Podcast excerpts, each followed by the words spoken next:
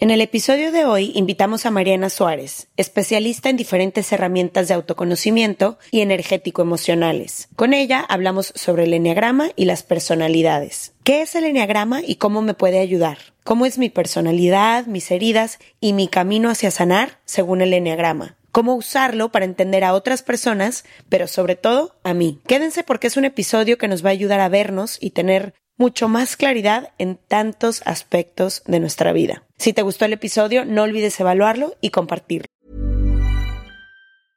Ryan Reynolds here from Mint Mobile. With the price of just about everything going up during inflation, we thought we'd bring our prices down. So to help us, we brought in a reverse auctioneer, which is apparently a thing. Mint Mobile unlimited premium wireless. Ready to get 30, 30, bit to get 30, bit to get 20, 20, 20, bit to get 20, 20, bit to get 15, 15, 15, 15 just 15 bucks a month. So, Give it a try at mintmobile.com/switch. slash $45 up front for 3 months plus taxes and fees. Promo rate for new customers for limited time. Unlimited more than 40 gigabytes per month slows. Full terms at mintmobile.com. This message comes from BOF sponsor eBay. You'll know real when you get it. It'll say eBay authenticity guarantee and you'll feel it. Maybe it's a head turning handbag, a watch that says it all, jewelry that makes you look like the gem, or sneakers and streetwear so fresh every step feels fly.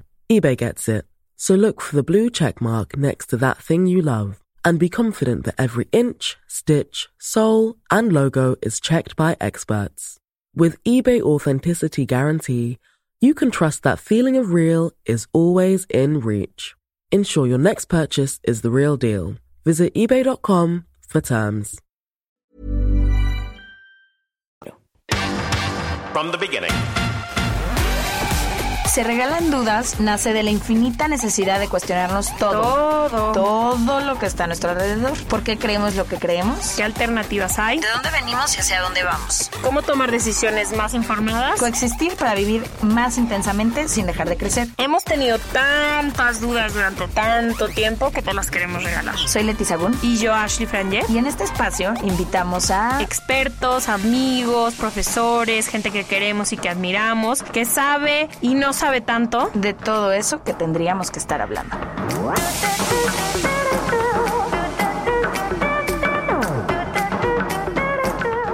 en colaboración con ACAST.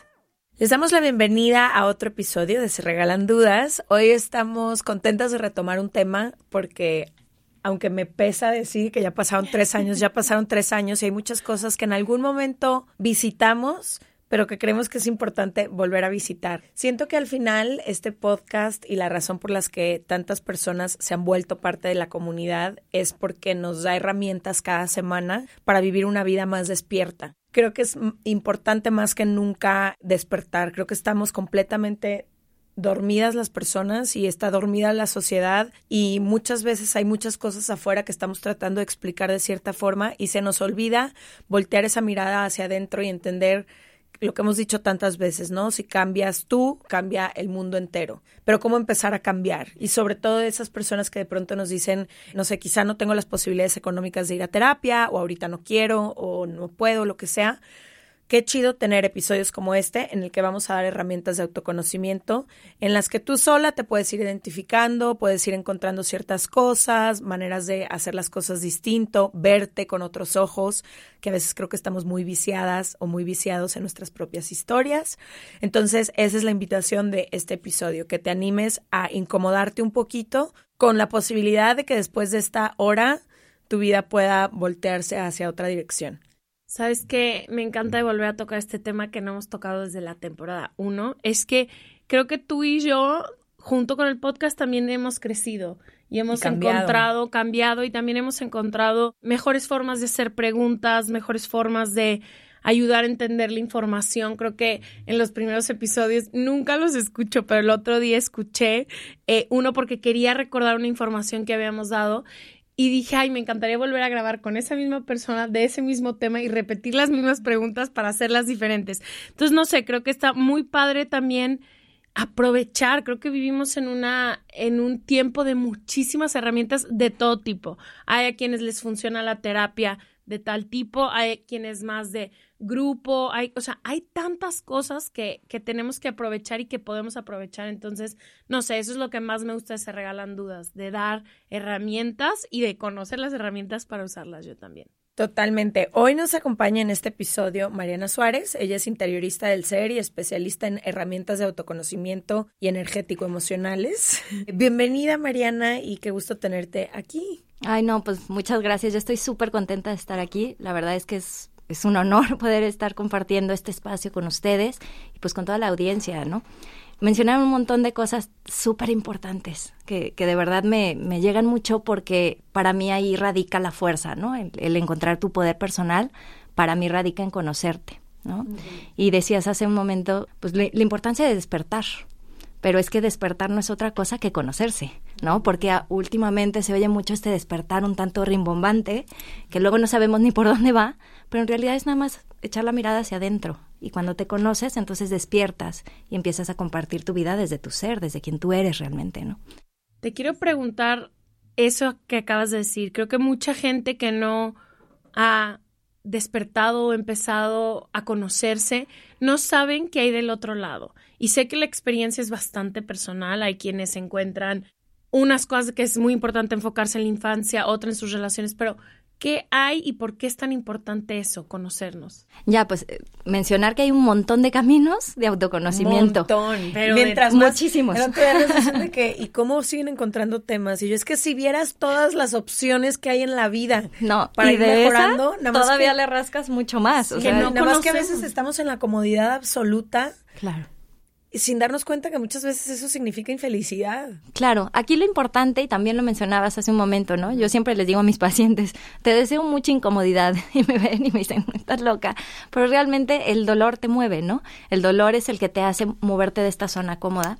Y hay varias cosas a entender. Primero que todos tenemos nuestro proceso. Entonces, tampoco puedes corretear a nadie. Tampoco eres más ni menos que nadie. O sea, yo siempre les digo que esto es como una, un maratón, ¿no? Y unos van en la salida, otros vamos en el kilómetro 15, otros en el 22, ya casi, ¿no? Ya llegando. Pero pues al final todos estamos en el mismo maratón. Hay gente que se muere y nunca despierta. Y también está bien. ¿No? O sea, es como esta parte de, de también respetar, exacto, de respetar tu camino y entender que, bueno, si te estás incomodando y llega ese momento, esa vocecita de tu alma que ya te dice, ya es momento, pues es cuando empiezan a llegar todas estas miles de herramientas y que no hay una mejor que otra.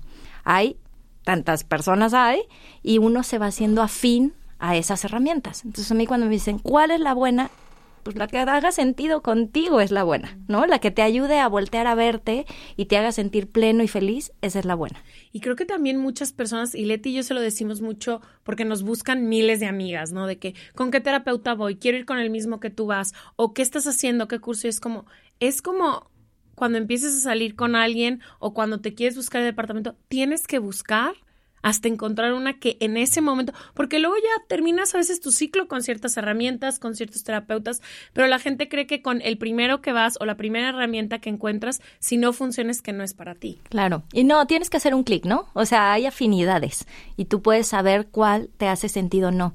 Yo la verdad es que dentro del programa que manejo, manejo diferentes herramientas, entonces es muy fácil para mí darme cuenta en una sola persona, un solo paciente, hace mucho sentido a lo mejor en enneagrama y no le hace tanto sentido una lectura de tarot terapéutico, por ejemplo. Y hay alguien más que le hace muchísimo sentido el tarot y no le hace tanto sentido el enneagrama. O sea, puede ir variando dependiendo pues, del momento y de lo que cada quien vaya necesitando. Y creo que una de las cosas importantes que dijiste ahorita antes de entrar a estas herramientas específicas, que se me hace muy importante mencionar porque me ha pasado muchas veces y sé que a todas las personas que son parte de la familia se regalan dudas les ha pasado, que tú empiezas en este despertar y encuentras tantos cambios en ti, en tu vida, en tu trabajo, en tus relaciones, en todo, que a lo mejor desde el amor quieres ir a compartírselo a las personas cercanas a ti. Y hay veces que esas personas o no están listas, o no es su momento, o no quieren, y es como, no, no, no, no, no, pero es que déjame contarte todo lo que... Y yo ya sé tú qué tienes, tú tienes una herida de injusticia que... Y la otra persona a lo mejor no está lista. Entonces también saber respetar, creo que muchas veces queremos andar imponiendo nuestra verdad y se nos olvida que muchas veces el ejemplo es suficiente. A lo mejor alguien va a ver un cambio tan fuerte en ti que se va a acercar a decirte, oye, ¿qué estás haciendo? ¿Qué está pasando? no? Es ¿Qué que está, muy padre lo que estás diciendo, porque hay un proceso en el autoconocimiento, ¿no? Entonces, al principio empiezas a conocer, a descubrir, y en efecto te da muchísima emoción. Entonces vas y le gritas a todo el mundo, y vas y quieres y pones, y les dices, les regalas, o sea, haces todo para que ellos también entren en esto, ¿no? Luego Y- y ya, hay un encontré, bajón. es- ya encontré cuál es tu problema. Es que tú tienes unos papás que estuvieron ausentes cuando tú no sé qué, y entonces por eso. Y el otro de que, güey, yo no quería esta información. Ni te estoy preguntando. Ni te estoy Además, preguntando. y eso es súper importante. No te estoy preguntando porque- tu análisis clínico. Claro. Con De tus mi dos vida. cursos, claro, porque nos pasaba yo Claro. de que el cuadro clínico que le vamos a hacer a no sé quién, claro. Sí, no, y la verdad es que eh, sí, es eso, ¿no? Es respetar un poquito. Luego tienes tú tu propio bajón, ¿eh? Dentro de tu proceso. Entra un punto en el que ya compartiste, hiciste, estuviste súper feliz y emocionado, y luego, ¡fum!, vas para abajo, ¿eh? Vas para abajo porque hay esta mm, como sensación de repente de, oye, ya estoy estudiando un chorro, estoy haciendo un chorro de cosas, estoy, de- y no veo tantos cambios como no sé quién, ¿no? Y ya empezaste también a ver afuera. De nuevo, la identificación, ¿no? Hacia afuera, ¿no? ¿Qué está pasando con el otro? Que yo no estoy avanzando. Hay un bajón y luego ya te estabilizas, ¿no? Y empiezas a ver, y entonces ya, pues esto, ¿no? Tú cambias, todo cambia, aunque nada cambie. Y bueno, pues eso es muy bonito, la verdad. Eh, para mí es mágico y esto también me gustaría mencionarlo aquí porque hay veces que estas herramientas las mencionan como mágicas y creen que es un rollo esotérico y no tiene nada de esotérico. ¿No? Es, es un tema de energía, sí, es un tema de herramientas de autoconocimiento, sí, pero son tan mágicas porque tenemos un poder impresionante. Eso es lo mágico y lo puedes cambiar de un momento a otro, pero no es un tema de que llegue algo externo a cambiar nada, ¿no? A ver, hablemos de estas herramientas. pues. ¿Cuáles son? ¿Será que nos metemos a full en el enneagrama o mencionamos como algunas de las que usas? Pues mira, la verdad es que si hablamos de enneagrama, de todos modos va a ser una pinceladita, porque Sí, para, pues, para no decirlo en forma, tiempo, la claro. verdad es que nos llevaríamos horas y horas este, compartiéndolo, pero eh, igual podemos mencionar algunas este, y meternos un poquito más en, en enneagrama, ¿no? Ok, empecemos y creo que se escucha cada vez más qué es el enneagrama. Pues el enneagrama es un, es un mapa, para mí es un mapa de la personalidad, así lo explico yo. Es una herramienta de autoconocimiento. Y es un mapa porque de alguna manera te deja ver eh, como la identificación con el personaje. Y para esto me voy a tener que regresar un poquito para explicarlo, ¿no? Nosotros todos tenemos una herida, ¿no? Todos tenemos heridas. La principal herida es nacer, ¿ok? Solo por nacer tenemos esta primera herida en donde nos separamos, es esta herida de separación, en donde nos separamos de, de nosotros, de nuestra esencia, para tomar un cuerpo aquí, ¿no? Y empezar a vivir. Y entonces Leti llora porque tiene hambre y le dan un bibi, ¿verdad? Baby, baby Leti. Y luego baby Ash llora y la limpian. Y luego vuelve a llorar y le dan un apapacho. Y entonces empezamos a creer que las cosas vienen de afuera para adentro en lugar de darnos cuenta que somos nosotros los que lo estamos creando. ¿Ok? Esa es la primera herida. Entonces nacemos con diferentes estructuras mentales.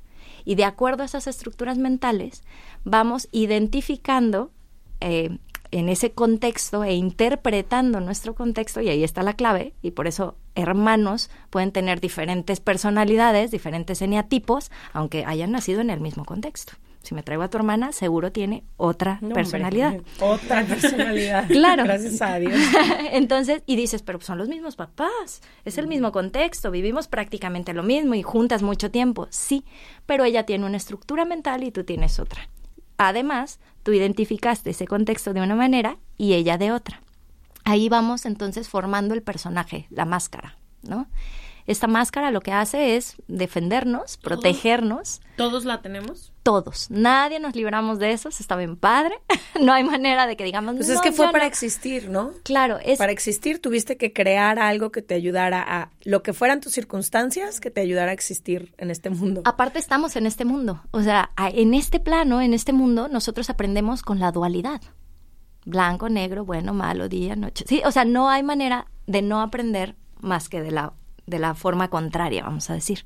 Entonces creamos este personaje, esta máscara para protegernos, para ser más amados, que al final es lo que venimos, y vamos interpretando y formando esa mascarita, esas capitas, ¿no? El enagrama también tiene la parte linda que también te da el camino como de la sanación para esto, ¿no? Porque diciendo que es dual, pues alguien que es muy cobarde, pues también es muy valiente, ¿no? Es la misma energía, solo hay dos polos, ¿no? Eso es mágico. O sea, como construiste esta máscara, pero esa máscara, si, si tienes el valor de verla, justo te va a dar la respuesta de cómo resolverlo. Así es. Entonces está padrísimo porque, en resumen, el enneagrama te da tres caminos, como siempre tres. ¿Se fijan? No, no podemos quitar la numerología. siempre está presente. Eh, pero es eso, ¿no? Tu estructura mental, tu herida o tu identificación con el ego, con el personaje y el camino para sanarlo, ¿no? El camino para que seas, tú puedes ser una eneatipo 3 muy sana o muy insana.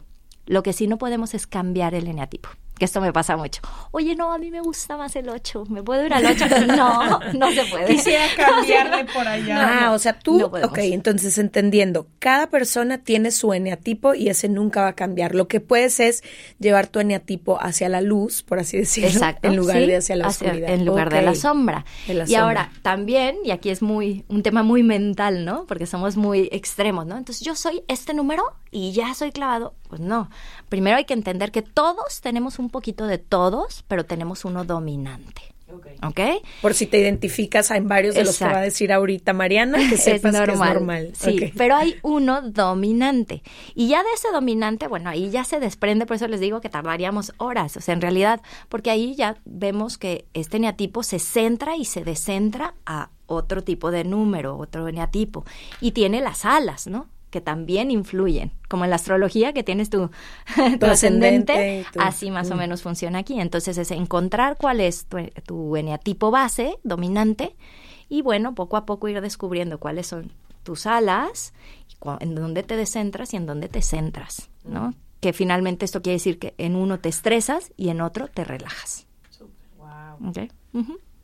Bueno, tengo mil preguntas, pero empecemos. A... entonces, sí, de que las Estoy así, okay, entonces, ¿cuáles son las máscaras que nos hemos puesto? Vamos a, vamos a, para que sea un poquito más fácil, lo vamos a dividir en tres, en una triada. Eh, de acuerdo a la estructura mental, ¿ok?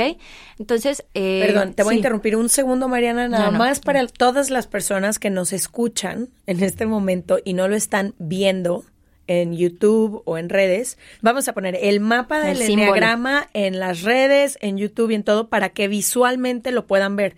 Igual ustedes pueden ir escuchando, pueden ir anotando, pero es importante que sepan que en Instagram, en Twitter, en Facebook estamos como arroba se regalan dudas y en YouTube, que pueden verlo también, vamos a poner ahí visualmente el mapa para que les sea más fácil, pero igual escuchamos. Sí, está perfecto. De hecho, ayuda bastante, ¿no? Porque vas viendo el, el, mapita y pues vas ubicando. Sí, sobre todo para quienes son más visuales. Sí, claro. eh, bueno, a ver, entonces una triada. Vamos a darlo a través de la estructura mental. Entonces, eh, los primeros tres serían los viscerales, luego tenemos los emocionales y luego los mentales. ¿Ok? Lo vamos a dividir en estos tres. Entonces, vamos a empezar con los viscerales. Los viscerales tienen un tema de ira. ¿ok? Ellos tienen falta de serenidad. Entonces, pues si nos vamos al cuerpo, que es las vísceras, ¿no? ¿Cómo respondo? Con el hígado, con el estómago, ¿no? Entonces, tienden a ser bastante agresivos. ¿Ok? O sea, ellos tienen como esta característica. Obviamente estamos hablando un poquito más de la identificación eh, del ego, ¿no? Del personaje cuando está más en la sombra. ¿Y por qué me voy más a la sombra? Porque esa es la que pega un poquito más, ¿no? Y es como la que a lo mejor te remueve. Hay algo padre cuando haces el enneagrama que, que yo les digo cuando, cuando lo sientes, no se piensa. Tú das con tu, con tu eneatipo y no piensas, ay, sí soy yo. No, es como un, oh, soy yo. Sí, no hay de otra. Aquí estoy. soy yo. O sea, hay uno, sí, por eso, por eso incomoda un poquito de repente, pero está padrísimo porque entonces sí puedes hacer algo. Si sabes quién eres, entonces pues sabes hacia dónde te puedes mover. Y eso es como lo padre de, de estas herramientas, ¿no? Entonces nos vamos con los, con los viscerales. Voy a empezar con el 8. El 8 es, es, bueno, se le conoce como el líder, ese es su arquetipo, el líder.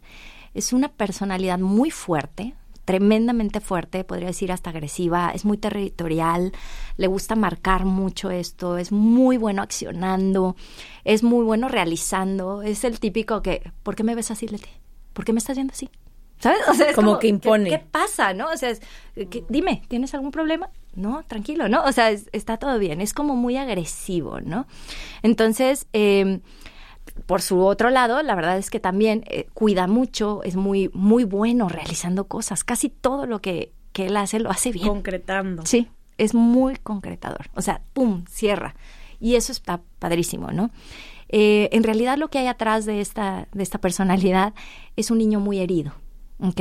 Sí, la personalidad es- normalmente se forman antes de los siete años.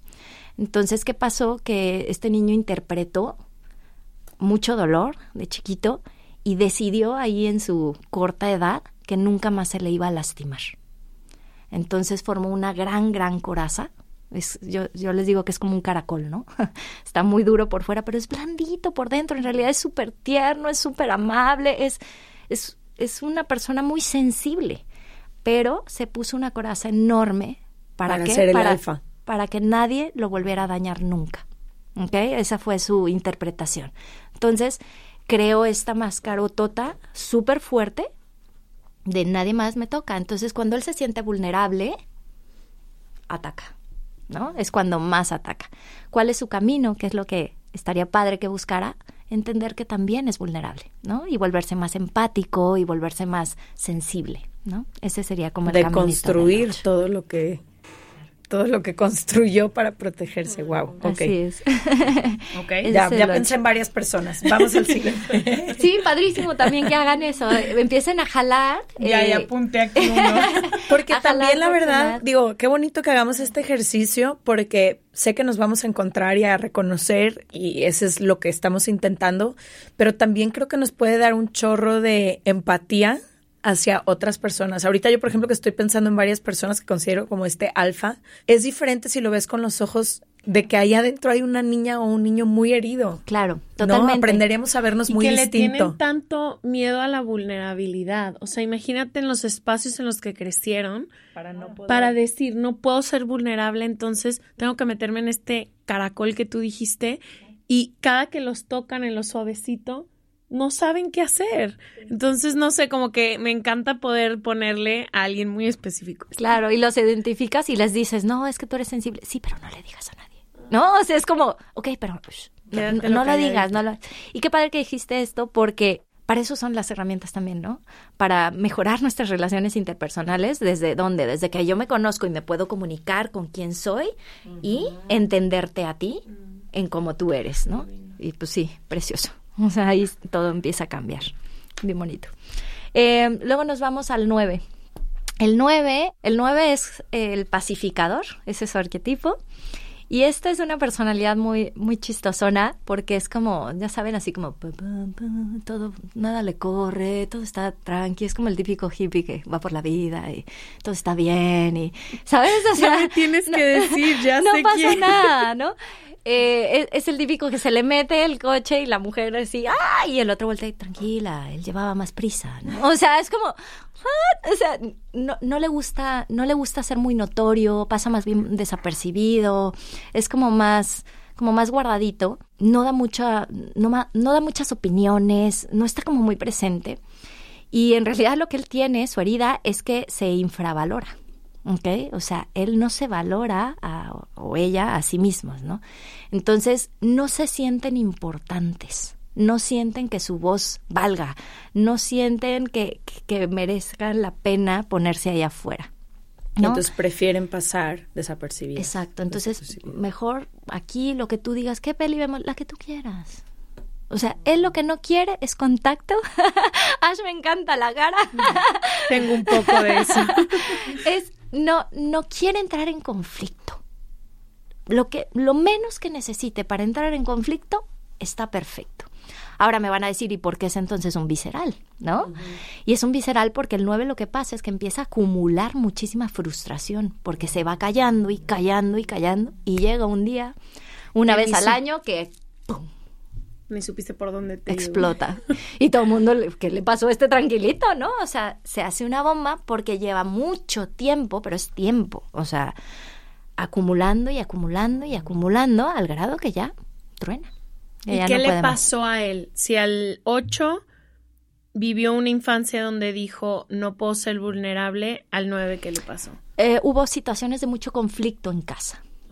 Y se quiso como evadir de Que esto. O sea, harto. era demasiado conflicto en casa y yo no quiero contactar con eso. O sea, yo quiero estar... Ni quiero en- ser un problema quiero más. estar jugando, ni quiero ser un problema, ni quiero... Exacto. Y soy el de que, bueno, yo te ayudo, mamá, para ya no...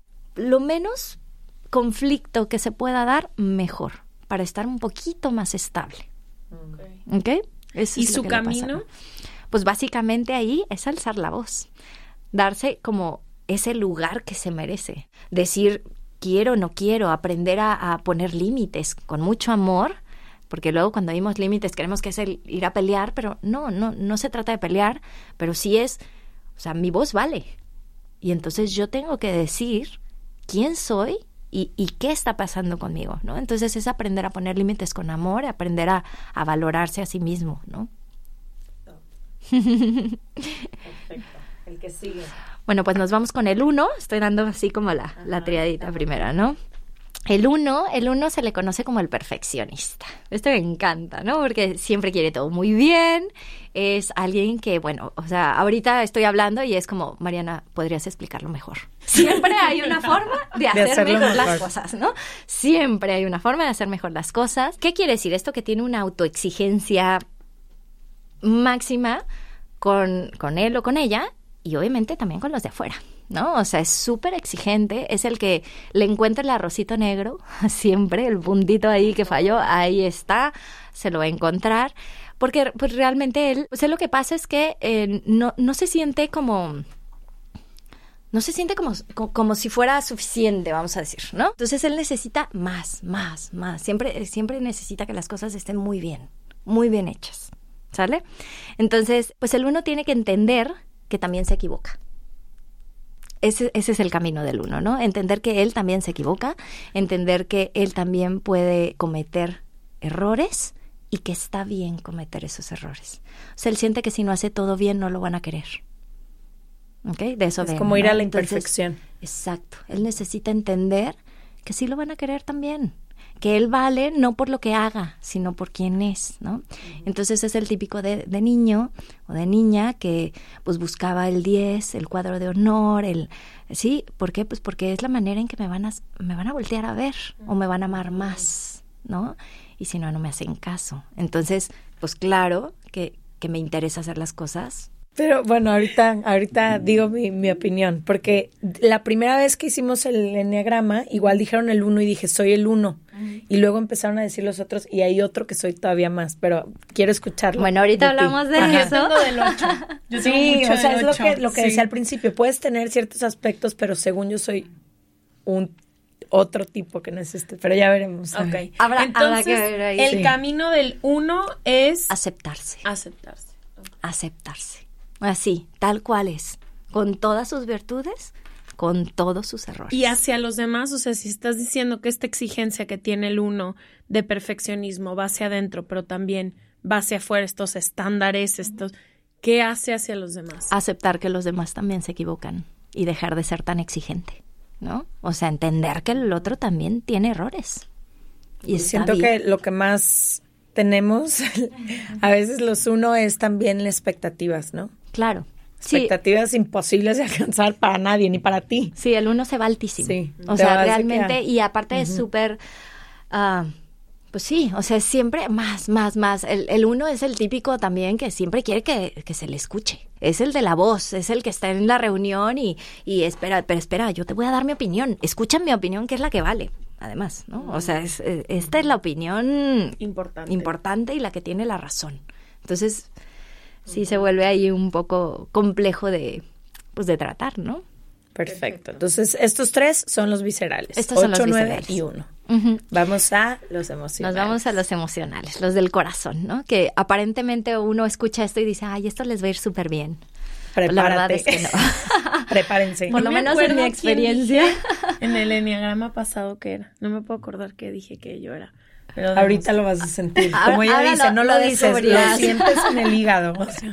Así se siente. La verdad es que hay un impactillo ahí que dices, uy, creo que soy este. Eh, bueno, los del corazón, en mi experiencia, la verdad es que, aunque son emocionales y dijeras bien, les cuesta más trabajo que a otros eh, aceptar su eneatipo. Eso es, eh, como es emocional, hay, hay dolor, ¿no? O sea, me duele y entonces no quiero entrarle mucho. Y empezamos con el 2. 2 es, todo un caso en donde eh, se le conoce como el ayudador. Es- Ese es su arquetipo. Y eh, la herida es que no se ama, no se ama a sí mismo, ¿no? Entonces, ¿qué pasa cuando yo no me amo a mí mismo? Que busco la aprobación en los demás todo el tiempo, ¿ok? Para sentirme amado, necesito la aprobación de los otros. Entonces se vuelve, eh, se vuelve un eneatipo interesante porque aparentemente es súper servicial y va y te... ¿En qué te ayudo, Ash? O sea, no, yo te llevo, no, espérame, yo te llevo, yo te pongo, yo te... Sí, ¿sabes? O sea, si te, si te fuiste al hospital, no, yo te cuido, yo me quedo a dormir contigo, no te preocupes. Y entonces dices, bueno, qué, qué, qué Guau. wow, ¿no? Es increíble da a cómo los das. demás. O sea, es impresionante su, su capacidad de dar. Tengo un, un paciente dos que quiero mucho y bueno, él en plena mudanza y así, y yo traía una situación, ¿te ayudo en algo? Y yo, no, o sea, Enfócate en lo no, tuyo. No puedes, o sea, exacto, no, no puedes hacerlo. Ese es el- esa es la personalidad dos, ¿no? Da, da, da.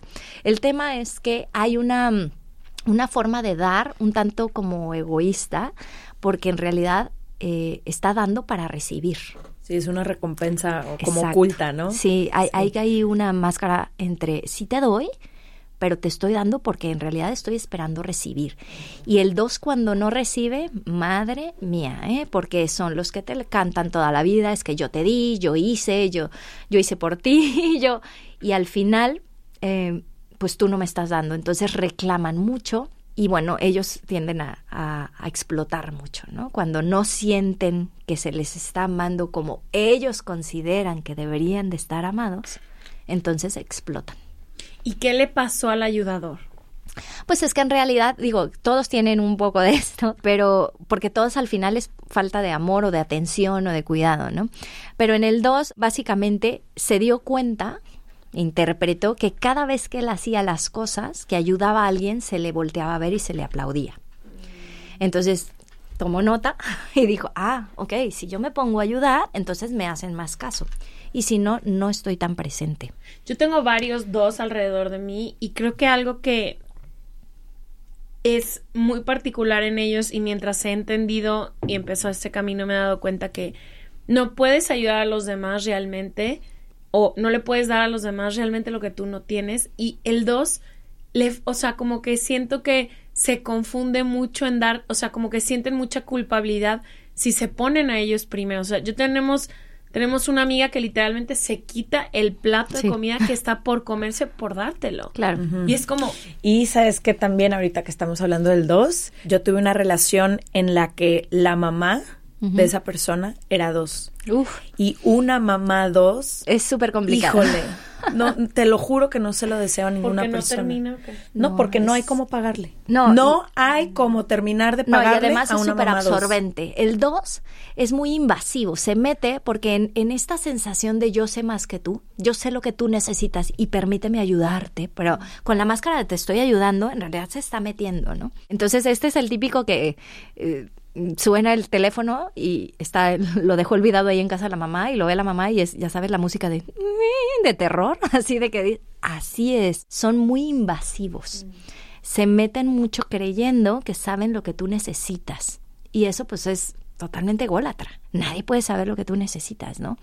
Y les pasa mucho esto que tú mencionabas, que realmente, pues, y lo decía maestrazo Jesús, ¿no? Ama a tu prójimo como a ti mismo. Pero ¿y si no me sé amar? ¿Cómo amo?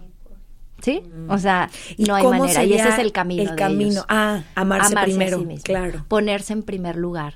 Entrar en soledad y amar su soledad. A ellos les da mucho miedo estar solos. No saben estar solos porque cuando estoy solo me empiezo a escuchar a mí.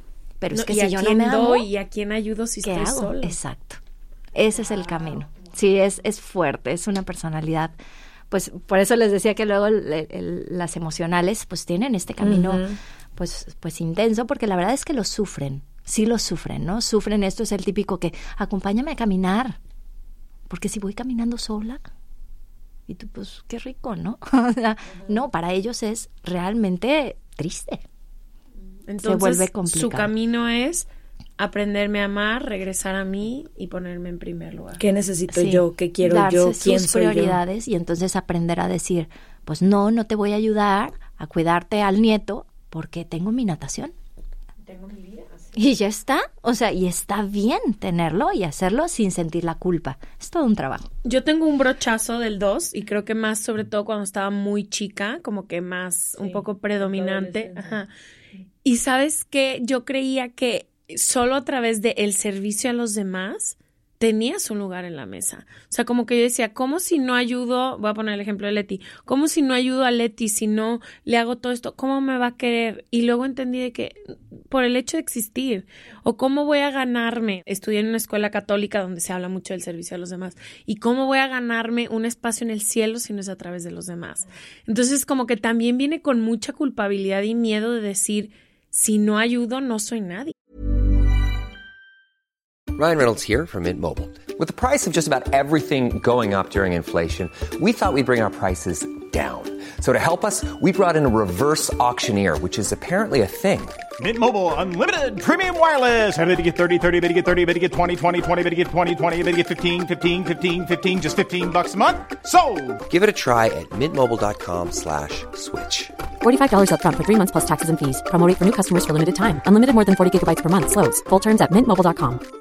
Quality sleep is essential. That's why the Sleep Number Smart Bed is designed for your ever evolving sleep needs. Need a bed that's firmer or softer on either side? Helps you sleep at a comfortable temperature? Sleep Number Smart Beds let you individualize your comfort so you sleep better together. JD Power ranks Sleep Number number 1 in customer satisfaction with mattresses purchased in-store. And now, save 50% on the Sleep Number limited edition Smart Bed for a limited time. For JD Power 2023 award information, visit jdpower.com/awards. Only at a Sleep Number store or sleepnumber.com.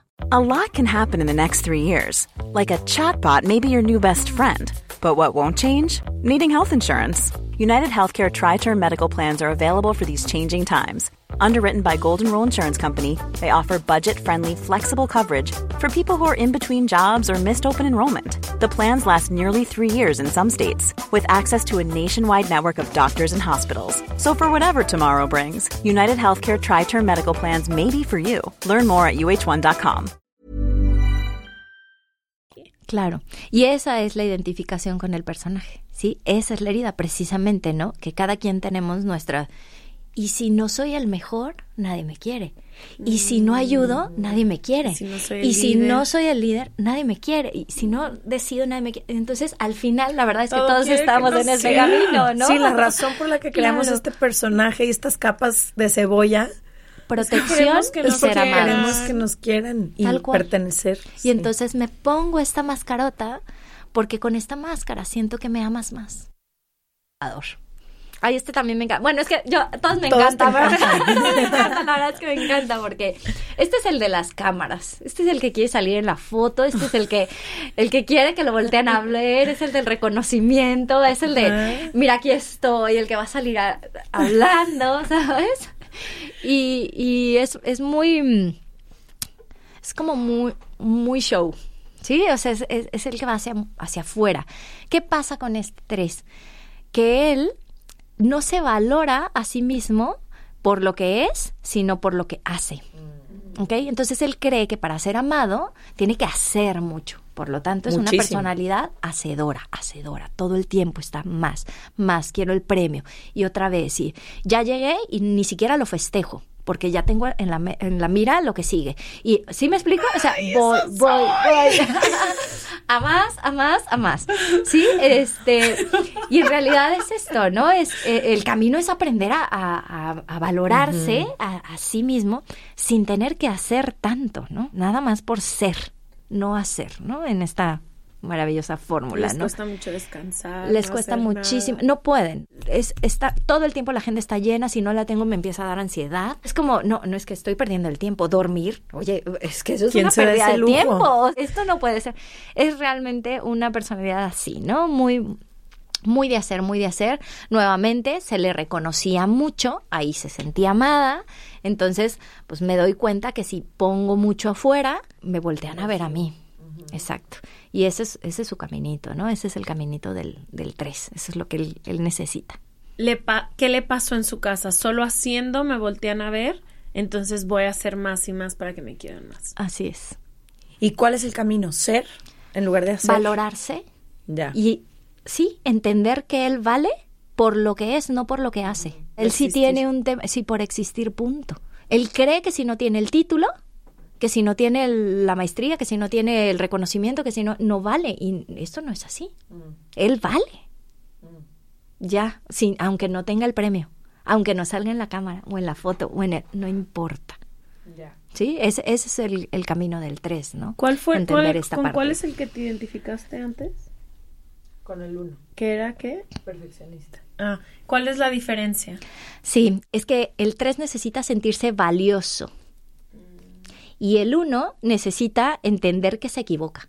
El 1 es, puedo ser vulnerable. Está bien, me equivoco. Y el de enfrente también se equivoca. ¿Sí? Y el 3, no, el 3 es, yo me valoro por quien yo soy, no por hacer No cosas. por hacer. Sí, son diferentes. Ok. El cuatro. El 4, el 4 es el artista. Este eh, también se le conoce como un tanto especial, ¿no? Porque él, él, él, él entra mucho a las emociones, es muy, le encanta el drama, él, él le encanta el drama, ¿no? Es súper emocional. Y lo que pasa con él es que se compara todo el tiempo. ¿ok? Este no se siente suficiente en él y se compara todo el tiempo. Entonces busca ser como muy original para destacar. Busca que lo vean a través de ser súper raro. O sea, él no se va a ir a, Creo que tengo un poco de eso. a un bar común porque eso es corriente, ¿no? O sea, tiene que ser el Sí. No escuchar la de canción todo el mundo o sea, no se puede. Yo me tengo que salir, tengo que ser súper original, tengo que ser eh, realmente así, ¿no? Porque porque él lo que tiene es este como esta sensación de inferioridad, ¿sí? Entonces, como se siente inferior al otro, se compara con el otro. Y tiene que hacer algo para destacar Y, ajá. o sentir que tengo es que hacer algo súper diferente para que me volteen a ver y yo sentir que sí me están viendo. Y cuando no lo logro, empiezo a hacer un drama. O sea, a veces voy a, incluso voy a hacer drama con tal de que me volteen a ver. Entonces es muy común, por ejemplo, no sé, si estoy en un taller y está un 4 y alguien más exponiendo, si el 4 se empieza a sentir en este complejo de inferioridad, lo más seguro es que lo veas sentado en un rincón. Me siento mal, me duele la cabeza, tengo no sé qué. O sea, y empieza para que lo volteen a ver de como sea, pero que lo volteen a ver. ¿Sí? ¿Y qué les pasó en su infancia? Pues es que ahí hubo muchas comparaciones en casa Con hermanos, con... y se sintieron menos. Entonces, me siento menos, tengo un complejo, o sea, hay un tema de, inferioridad total y me comparo todo el tiempo. Y entonces, ¿qué tengo que hacer para sobresalir y que me volteen a ver? Porque me están compare y compare con fulanito que a lo mejor es súper expresivo, es súper dinámico y a mí todo el tiempo me están diciendo cosas. Bueno, entonces como yo no soy tan extrovertido, entonces a lo mejor voy y me pinto el pelo de azul para que me voltees a ver. Me vuelvo, bla, me pinto el pelo. Y me hago súper no- el poeta del no sé quién y me pongo no- y empiezo a contactar con esta parte para ser original, distinto y que entonces sí se me vea. ¿Y cuál es su camino? Pues básicamente crecer su autoestima, ¿no? O sea, entender que, que, que no es inferior a nadie, que todos valemos siendo como seamos. Sin Sí, y que si quieres te puedes pintar el pelo, Claro. pero eso no va a hacer ninguna diferencia. en Exacto, tu pero que no sea para que te volteen a ver, sino porque tú así lo decides. Pero aquí el problema es que lo hago para que me volteen a ver, para que me amen, para que me reconozcan. Ay, no, entonces estoy encontrando tantas Yo también estoy... fuerte. No, yo me estoy encontrando en todos. Al final acuérdense que todos Tenemos tenemos, un poquito de un todo. poquitín de todo. Lo interesante es encontrar el, el El fuerte. dominante, ¿no? Así es. Ok, entonces esos fueron los tres emocionales. Esos son los ¿cierto? emocionales. Y nos vamos con nos los vamos a mentales. los racionales. Que igual, ¿no? Dirías, por ser mentales ya la libraron. Pues no, también tienen sus, su temita, ¿no? Los racionales, los mentales son el 5, 6 y 7. El 5 se le conoce como el investigador. Y el 5 es una personalidad que de alguna manera es como muy introspectiva, se mete mucho, le cuesta mucho el contacto con la gente, que lo toquen, que es, es muy raro que abrace, es muy... no le gusta mucho. Y es alguien que se dedica como a adquirir conocimiento. El 5 es muy de conocimiento, ¿no? Pero en un grado extremo porque ahí se, se, se encierra, ¿sí? Entonces, el 5 es el típico de, no sé, quiero aprender a bailar flamenco. Y se va a la biblioteca y se compra seis libros de flamenco. ¿Cómo bailar flamenco? Uno, dos, tres, cuatro. Y dices, ponte a Ve a la bailar vida. flamenco. Ve a la vida. No, pero él lo que hace es estudiar, ¿no? Y sabe la técnica y los pasos y todo Pero de nunca cómo ha ido bailar. a la pinche clase. Pero nunca ha ido a la clase de flamenco. Exactamente. Déjate a la clase, nunca he ido al bar Sí, ni a bailar siquiera, flamenco. nada. Así es. Es, es No, se hombre, guarda. me gustan muchísimo los cinco. a mí- ¿Ok? Súper, súper guardadito. Al final, eh, lo que tiene que hacer es irse un poquito a la acción. ¿Sí? Él es como si todo, como si toda la sangre estuviera en la cabeza, ¿saben? Entonces, el cuerpo no le sirve para otra cosa más que para transportarlo porque él está aquí arriba todo el tiempo, ¿no? Como se hace, Sin albur. que sí, sí. Está aquí, ¿no? O sea, ¿qué hago?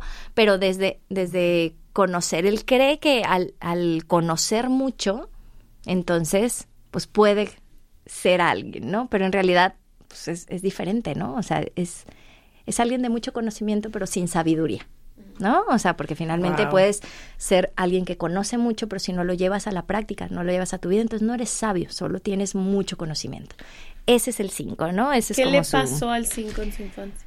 Ah, pues básicamente que él no se sentía como muy capaz de hacer las cosas. Probablemente tuvo gente que no le aplaudía mucho el- lo que hacía, que se le Exigió podías hacer más, no lo hiciste de la manera adecuada y entonces él encontró que no se sentía capaz de hacer las cosas bien, de acuerdo a lo o que no él podrá ser también quien tuvo un, un- un padre, o, o sea, en el caso del hombre o una madre, en el caso de la mujer, que hacía mucho y que entonces sintieron como, no importa lo que yo haga, no me va a alcanzar para... Sí, sí puede ser. Al final, todos los, los mentales tienen un poco esto, porque los mentales lo que les pasa es que tienen mucho miedo. No se sienten capaces, hay inseguridad. Entonces todos tienen la misma como basecita en el sentido de, híjole, o sea, no, no estoy cumpliendo, no puedo hacerlo, hay alguien que lo hace mejor que yo. ¿Sí? Entonces, eh, pues, ¿cuál es el camino del 5? Ponerse en acción.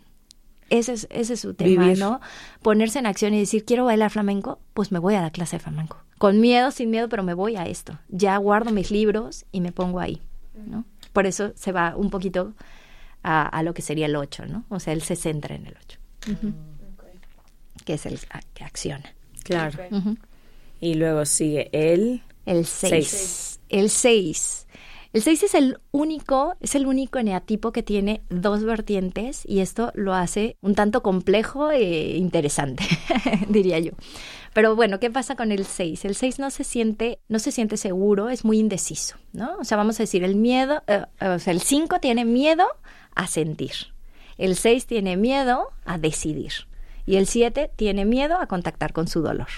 ¿Sí? O sea, su base es el miedo de los tres, pero en diferentes caminos. El 6 no decide porque todo el tiempo se siente inseguro de hacer las cosas. Todo el tiempo está viviendo un miedo extremo que solo un 6 puede entender. Conoce. ¿Sí? Es hace todo con muchísimo miedo y hay dos vertientes, porque el 6 es el único que puede ser fóbico o contrafóbico. Y esto hace que a veces se confunda con muchas cosas. Fóbico es el que se sabe que tiene muchísimo miedo y muchas veces incluso se paraliza, ¿no? Y el contrafóbico muchas veces se confunde con el 8 porque excesos va y de hace y es súper rebelde y pum, se pone hacia afuera, pero en, En realidad... situaciones de peligro, deportes extremos. Exacto, pero porque se está forzando, porque es contrafóbico. Y va y se mete a bucear, pero va temblando. y ahí va bajando pero temblando, ¿sabes? O sea, es, es así porque, porque es contrafóbico. Y ahí también podemos, o sea, el 6 lo que tiene es que se fluctúa entre la fobia y la contrafobia.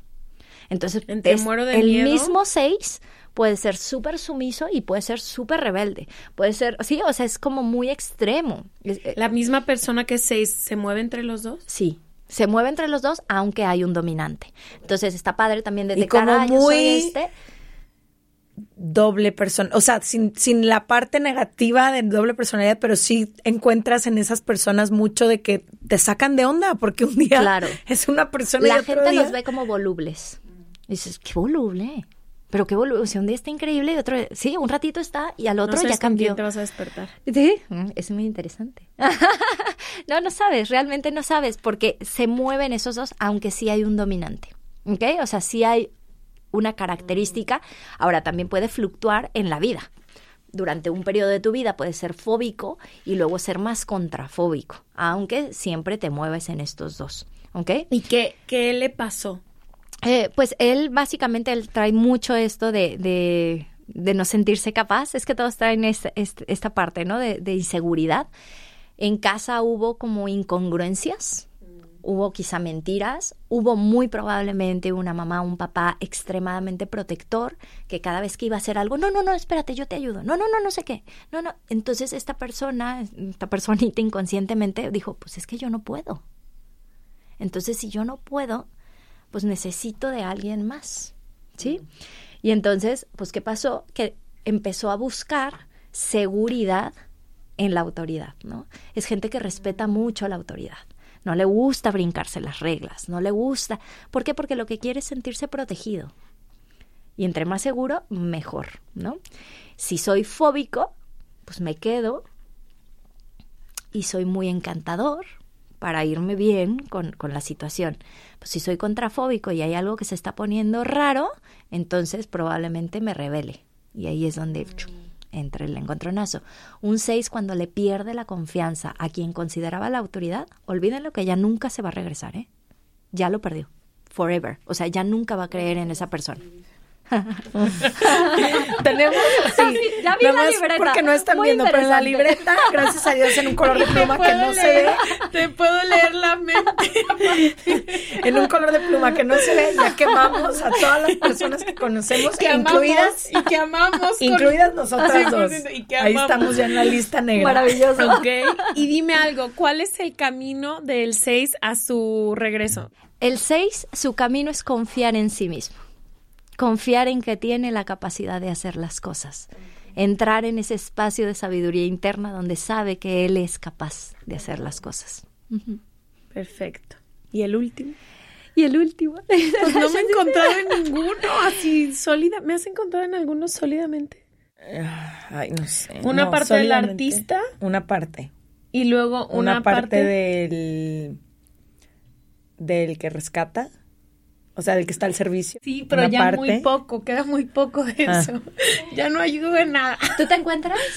Sí, Sí, en dos, pero en mucho en una, pero creo que las siete también. A ver, ¿qué- Ok, vamos Si no, ahora voy a te sacar voy a una decir cita un contigo poco. y voy a ir a que me, a que me digas qué número ¿Qué soy. número eres? Bueno, terminamos con Oye, esta. y nada más, en Sí, mi experiencia, la persona seis, y no sé si a lo mejor me estoy equivocando, pero ¿Te a las, gustan que, los seis o qué? a las personas que encontré en el seis, son personas en las que influye muchísimo de quién se rodean. Si se rodean de alguien que tenga exactamente lo mismo, se convierte en una dinamita que nadie puede parar y te aterra. Y si se rodean de gente como más tranquila, como que conectan más, con, no sé. Es que tienen esta, este, estos dos lados, ¿no? Pero el 6 lo notas mucho, por ejemplo, hablando de ahí, que sé que no, no vamos a entrar en esto, ¿no? Pero vamos a dar el ejemplo del 6 para que sea un poquito más claro. El 6 se centra en el 9 y se descentra en el 3. ¿Qué pasa? Un 6 que empieza a hacer muchas cosas, que quiere hacer las cosas muy bien, que quiere salir en la cámara, que quiere que todo el mundo lo vea, se empieza a estresar y se truena. Y entonces empieza a agobiar muchísimo y lo ves que, que, no le empiezan a salir las cosas. O sea, es el típico que si va a dar, no sé, voy a dar ejemplo, va a dar un live. Bueno, tres días antes ya acomodó las luces, ya tiene todo armado, tiene una lista impresionante de cosas. Llega ese día y se traba. ¿Por qué? Porque se estresó tanto preparándose para eso que no lo hizo. ¿Sí? Y se centra en el 9, ¿no? Que es este que les decía, ¿no? Todo zen, todo tranqui, todo, todo rico. Y entonces, ¿qué pasa? Ok, tengo este live, pongo tres puntos de lo que voy a hablar, media hora antes me siento en un lugar X y me pongo a hablar y le va increíble. ¿Por qué? Porque entró en su confianza. El otro no confío y entonces pongo Preparo todo, todo y preparo día. todo para estar súper bien y estoy tan estresado que me va fatal. ¿Sí? Wow. Jesús. Y así es como vamos entendiendo cómo funciona y está padrísimo, porque entonces si entiendo cómo funciona mi estructura, cuál es mi herida, entonces puedo decir, ah, ok, si hago estas cosas, me relajo más, si hago estas, me estreso más, me matan. ya nomás veo cómo ponen. Más nombres a la lista. me encanta. Ok. Ok. Bueno, pues más o menos así, ¿no? Entonces, no es tanto que dependa de quién está al lado de ellos, sino qué pasa con ellos Mm, cuando tienen cuando la están situación. en esa situación. Exacto. Ya, ya te ¿Sí? entendí. Bueno, el 7. El 7 se le conoce como el entusiasta, ¿no? Este es la fiesta. Este es la pura party, este es el que todo el tiempo va a estar agradando, es el centro de atención en, donde esté, le encanta todo esto, pero el 7 lo que le pasa es que no quiere, su herida es que no quiere contactar con su dolor, ¿ok? El 7 no quiere contacta- contactar con su dolor y entonces, ¿qué le pasa? Que se empieza a llenar de estímulos. ¿Sí? De cosas de externas. compromisos, fiestas. De todo con tal de no entrar a mi espacio de dolorcito. ¿Ok? Es el más adicto de los eneatipos, por lo mismo, ¿no? Porque quiere más, quiere más, quiere más, ¿sí? Y quiere evitar esta, esta sensación. ¿Cuál es el camino? Darse ese espacio de contactar con él, ¿no? Con lo que le duele. ¿Qué pasó de niño? Que también había una situación que él interpretó como muy conflictiva en casa y entonces lo que hizo fue meterse en su mundo mental y ahí creó historias donde él se sentía a gusto. Entonces evadió lo que estaba pasando en casa. ¿Sí? Entonces yo aquí hago mi historia, mi fantasía, me meto a mi fantasía y en mi fantasía no puedo contactar con el dolor de lo que está pasando afuera. Y eso es lo que hace el 7. Por eso busca la fiesta, pues sustancias o cualquier Amigos, cosa, amigo, compañía, trabajo, porque no tiene que ser algo, o sea, actividades que no me dejen ver, que no me dejen sentir. Ah, o sea, también, por ejemplo, un workaholic adicto al Claro, trabajo. es puede ser. adicción Claro. al trabajo y entonces estoy todo el tiempo trabajando, trabajando, trabajando y no me doy un espacio. No me dejo contactar conmigo mismo. ¿No? No quiero contactar conmigo mismo. O sea, en, en- el caso de este, de- de- del 7, pues estaríamos hablando, porque bueno, no, lo mencionamos, pero el eneatipo se va un poquito a los siete pecados capitales, ¿no? Cada uno da como los siete, los siete pecados capitales, ¿no?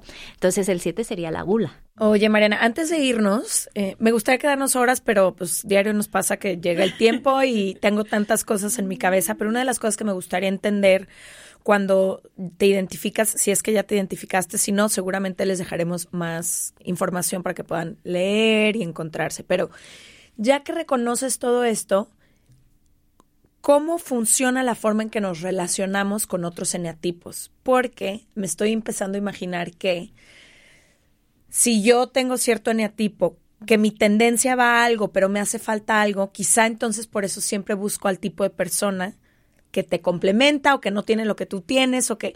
Entonces a lo mejor el enneagrama explica también por qué tenemos ciertos patrones, ciertas parejas o por qué nuestras mejores amigas o mejores amigos son cierto eneatipo. O sea, quizás a través de otras personas estamos buscando estas cosas que nuestro propio eneatipo no tiene. Claro. Sí, digo, la verdad es que la herramienta, como, como así lo creo, ¿no? Tanto numerología como, como enea- enneagrama, son herramientas muy grandes para mí, ¿no? De, de autoconocimiento. Entonces, número uno, paso número uno, obsérvate y conócete.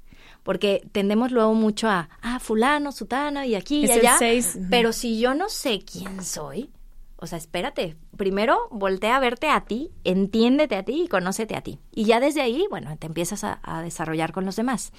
Sí te permite, de hecho, eh, el enneagrama se usa hasta para hacer guiones de películas en Hollywood, eh, se usa en, a nivel empresarial para ver con quién puedes trabajar mejor. La verdad es que tiene un montón de usos, ¿no?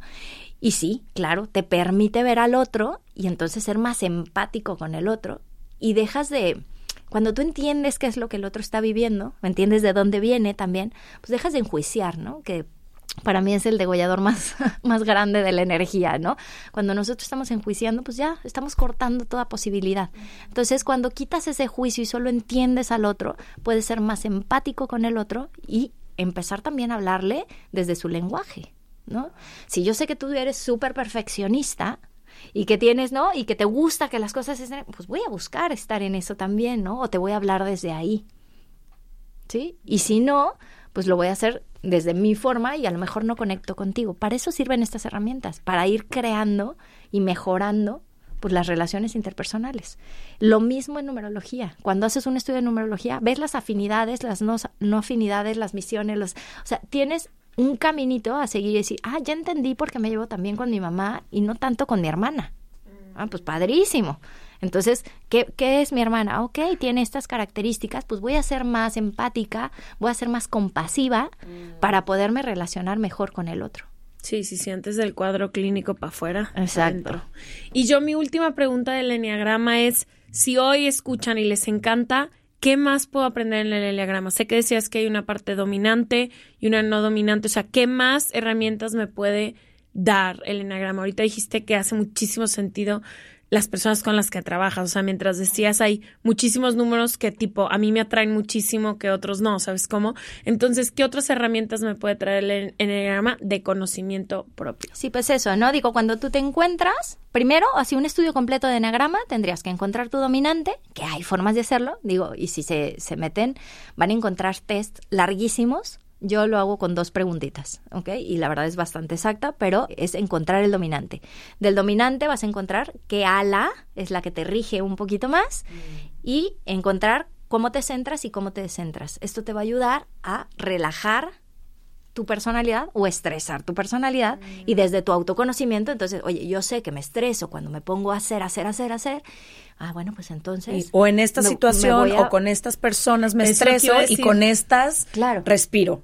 Entonces, desde mi autoconocimiento, desde mi conciencia, por lo tanto, voy a modificar las cosas para que sea muchísimo más suave esto que está pasando, ¿no? Entonces está súper lindo. Y bueno, sí, pareja, sin duda, ¿no? O sea, tengo casos de, veo muchas parejas y la verdad es que es precioso ver cómo se empiezan a desarrollar desde entenderse y desde ser compasivos el uno con el otro y entender cómo el otro se relaja y aquello que antes era un problema, pues empieza a ser un, un momento de espacio, de libertad, de, de, de, confianza, de, sí, y de compasión hacia el otro y entender que el otro lo necesita. A lo mejor a veces no entiendes por qué entras en conflictos siempre de la misma forma y no le encuentras la vuelta y si te das cuenta que quizás estás presionando justo el botón detonador y la otra persona en ti sí hay formas de darle la vuelta, pero para eso necesitas este conocimiento. Claro, y es lo que yo al final les digo, nosotros inconscientemente estamos tocando botones rojos todo el tiempo, ¿no? Y es cuando le toca y se da mucho en pareja, ¿no? Lo tocan y reacciona con, una así y dice, sale la leona dormida. ¿qué, le pasa? Sí. Pero en realidad es entender eso. Ahora, ¿quién tiene la responsabilidad? El que tiene el autoconocimiento. Tiene la responsabilidad de voltear y decirle, mira, cuando tú haces esto, me, duele aquí por esta razón. Por favor, deja de hacerlo. Y entonces es una respuesta, ¿no? empezamos a responder en lugar de reaccionar. Y no puedes tener ese lenguaje si no te conoces. Exacto. Como si, si tú no sabes ni siquiera qué te está pasando. Entonces, cuando se toca ese botón, yo siempre les digo, paso uno, respira. Siente tu dolor en lugar de negarlo, que es algo que, que tendemos a hacer, ¿no? Siente ese dolor, date cuenta que te está impactando, date ese espacio de sentirlo y una vez que lo sientas, hazte cargo de él porque es tuyo te haces cargo y cuando estés en paz, en calma, respondes y le explicas, le comunicas a la otra persona qué está pasando. Ay, qué importante ese espacio de respirar, porque esos 10 minutos, 3 segundos, dos respiraciones cambian el rumbo del destino de cualquier cosa. Todo. Yo les digo que son amortiguadores, así les llamo. Y son estas, estas pequeñas cosas que hacen que tu energía dé un giro. Entonces, la clave está en observarte me está impactando. Si no haces eso, ahí sí ya perdiste.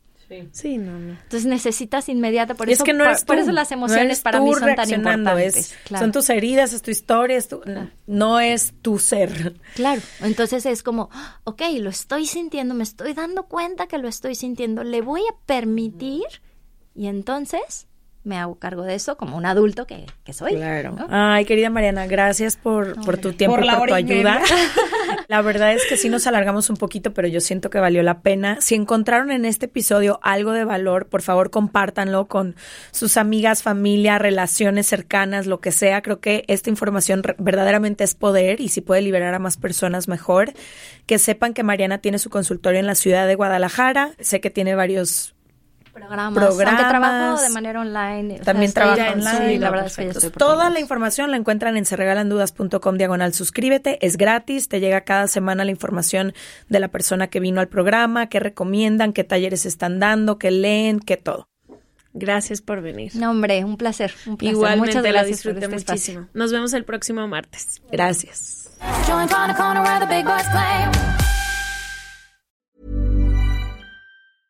Planning for your next trip? Elevate your travel style with Quince. Quince has all the jet setting essentials you'll want for your next getaway, like European linen, premium luggage options, buttery soft Italian leather bags, and so much more. And is all priced at 50 to 80% less than similar brands. Plus, Quince only works with factories that use safe and ethical manufacturing practices.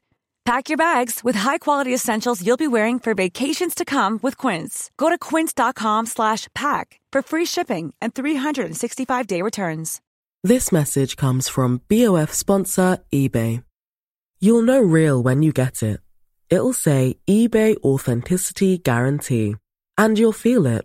Maybe it's a head turning handbag, a watch that says it all, jewelry that makes you look like the gem, or sneakers and streetwear so fresh every step feels fly. eBay gets it. So look for the blue check mark next to that thing you love and be confident that every inch, stitch, sole, and logo is checked by experts.